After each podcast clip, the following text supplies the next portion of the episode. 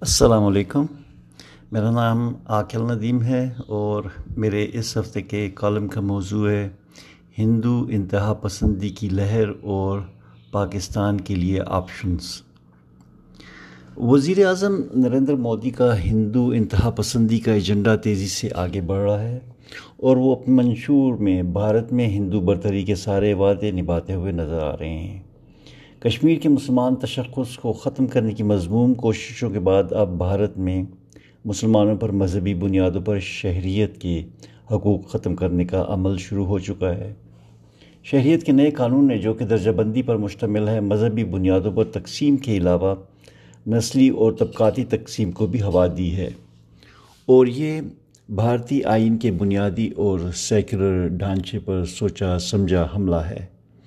نیا قانون نہ صرف مذہب کو شہریت کی بنیاد بناتا ہے، بلکہ آسام جیسی ریاست میں نسلی بنیادوں پر بھی شہریت کے فیصلے ہوں گے، جس سے بنگالیوں کو شہریت سے محروم کیا جا سکتا ہے۔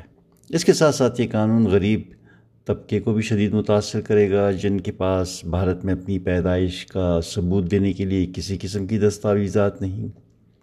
یہ قانون بھارتی آئین سے بھی براہ راست متصادم ہے جو کہ شہریت کو مذہب، زبان اور نسل سے علیحدہ رکھتا ہے۔ دب الفاظ میں صحیح، لیکن عالمی سطح پر بھی ان قوانین پر خدشات اور تحفظات کا اظہار کیا گیا ہے، جن میں امریکہ، اقوام متحدہ اور او آئی سی سر فہرست ہیں۔ کشمیر پر آئینی قبضے کے مقابلے میں اس قانون پر بھارت میں احتجاج میں فطری طور پر زیادہ شدت ہے۔ حیرانی کی بات یہ ہے کہ یہ احتجاج سیاسی جماعتوں کے پلیٹ فارم کی بجائے درجنوں جامعات میں بیک وقت شروع ہوا ہے۔ بھارتی حکومت احتجاج سے سختی سے نمٹنے کی کوشش کر رہی ہے۔ اس پرتشدد کوشش میں بھارتی حکومت نے شہری آزادیوں کو پامال کرنے میں کوئی کثر نہیں اٹھا رکھی۔ اور احتجاج کرنے والوں پر تشدد کے علاوہ شہری املاک کو بھی نقصان پہنچانے سے گریز نہیں کیا۔ بھارت میں اس وقت دو مختلف سیاسی نظریات میں ایک تصادم کی سی کیفیت ہے اور بھارتی ریاست ایک مطلق العنان ریاست کی صورت اختیار کرتی جا رہی ہے، جہاں پر اب بنیادی حقوق، مذہبی اور سماجی درجہ بندیوں کی بنیاد پر دیے جائیں گے اور سیاسی اختلافات سے نمٹنے کے لیے تشدد کا راستہ اپنایا جائے گا۔ اس لیے احتجاج کو مزید پھیلاؤ سے روکنے کے لیے پانچ بھارتی ریاستوں میں انٹرنیٹ پر مکمل پابندی عائد کر دی گئی ہے۔ اطلاعات کے مطابق اب تک پولیس کے تشدد سے پچیس سے زیادہ ہلاکتیں ہو چکی ہیں۔ حکومت کے حکم پر پولیس، ہسپتالوں اور لائبریریوں پر بھی حملے کرنے سے گریزاں نہیں ہے اور بچوں تک کو گرفتار کیا گیا ہے۔ یونیورسٹیوں کی انتظامیہ کو ہدایت کی گئی ہے کہ وہ سوشل میڈیا پر اپنے طلباء کی مصروفیات پر نظر رکھیں اور حکام کو کسی قسم کے اختلافی بیانیات کے بارے میں آگاہ رکھیں۔ ان مشکلات اور تشدد کے باوجود طلباء اپنے احتجاج میں پرعزم دکھائی دیتے ہیں۔ بالی ووڈ فنکار جو عموماً سیاست سے دور رہتے ہیں، انہوں نے بھی قانون شہریت میں ترامیم اور طلباء پر حملوں کے خلاف اپنی ناپسندیدگی اور غصے کا کھل کر اظہار کیا ہے۔ بھارت میں جاری احتجاج، ریاستی تشدد اور قانونی شہریت نے بھارت کے بین الاقوامی تشخص، جو کہ جمہوریت اور سیکولر نظریات پر مبنی تھا، سخت نقصان پہنچایا ہے۔ اب بھارت کا حقیقی چہرہ بطور ایک متشدد ریاست جو اپنی اقلیتوں پر مظالم کی بلا تعمیل، بلا تعمل اجازت دیتی ہے، کھل کر سامنے آ گیا ہے۔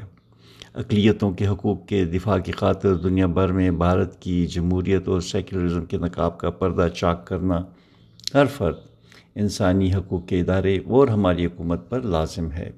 اس سلسلے میں درج ذیل اقدامات اٹھائے جا سکتے ہیں جن کے ذریعے دنیا کو یہ پیغام ملے گا کہ بھارت میں فستائی ہندو حکمرانی کر رہے ہیں اور سیکولرزم کے اصولوں کے خلاف مسلمانوں اور دیگر اقلیتوں کے لیے عرصۂ حیات تنگ کر رہے ہیں۔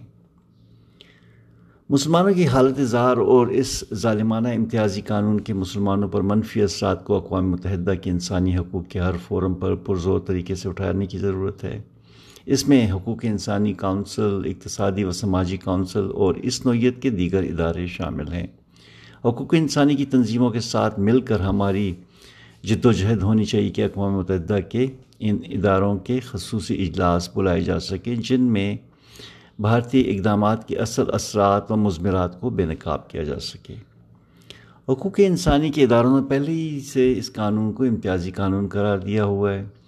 عالمی برادری کو یہ بھی باور کرانے کی ضرورت ہوگی کہ اس قانون سے صرف پاکستان اور ہمسایہ ممالک کو ہی تشویش نہیں، بلکہ بھارت میں اس اختلاف بھی اس کے خلاف متحد ہے۔ اور انہوں نے بھی مسلمانوں کو نشانہ بنانے پر بی جے پی، بی جے پی پر سخت تنقید کی ہے۔ مختلف انسانی حقوق کی تنظیموں کے ساتھ مل کر ہماری یہ بھی کوشش ہونی چاہیے کہ اس معاملے کا تفصیل سے جائزہ لینے کے لیے اقوام متحدہ کی طرف سے ایک خصوصی نمائندہ تعینات کیا جائے جو کہ حقوق انسانی کونسل کو اس قانون کے بارے میں مفصل رپورٹ دے سکے۔ اس مسئلے پر اقوام متحدہ کے ذیلی ادارے، کمیشن برائے خاتمہ نسلی تعصب سے بھی رجوع کرنے کی ضرورت ہے جو اس قانون کے بنگالی مسلمانوں پر اثرات کے بارے میں تحقیقات کر سکے۔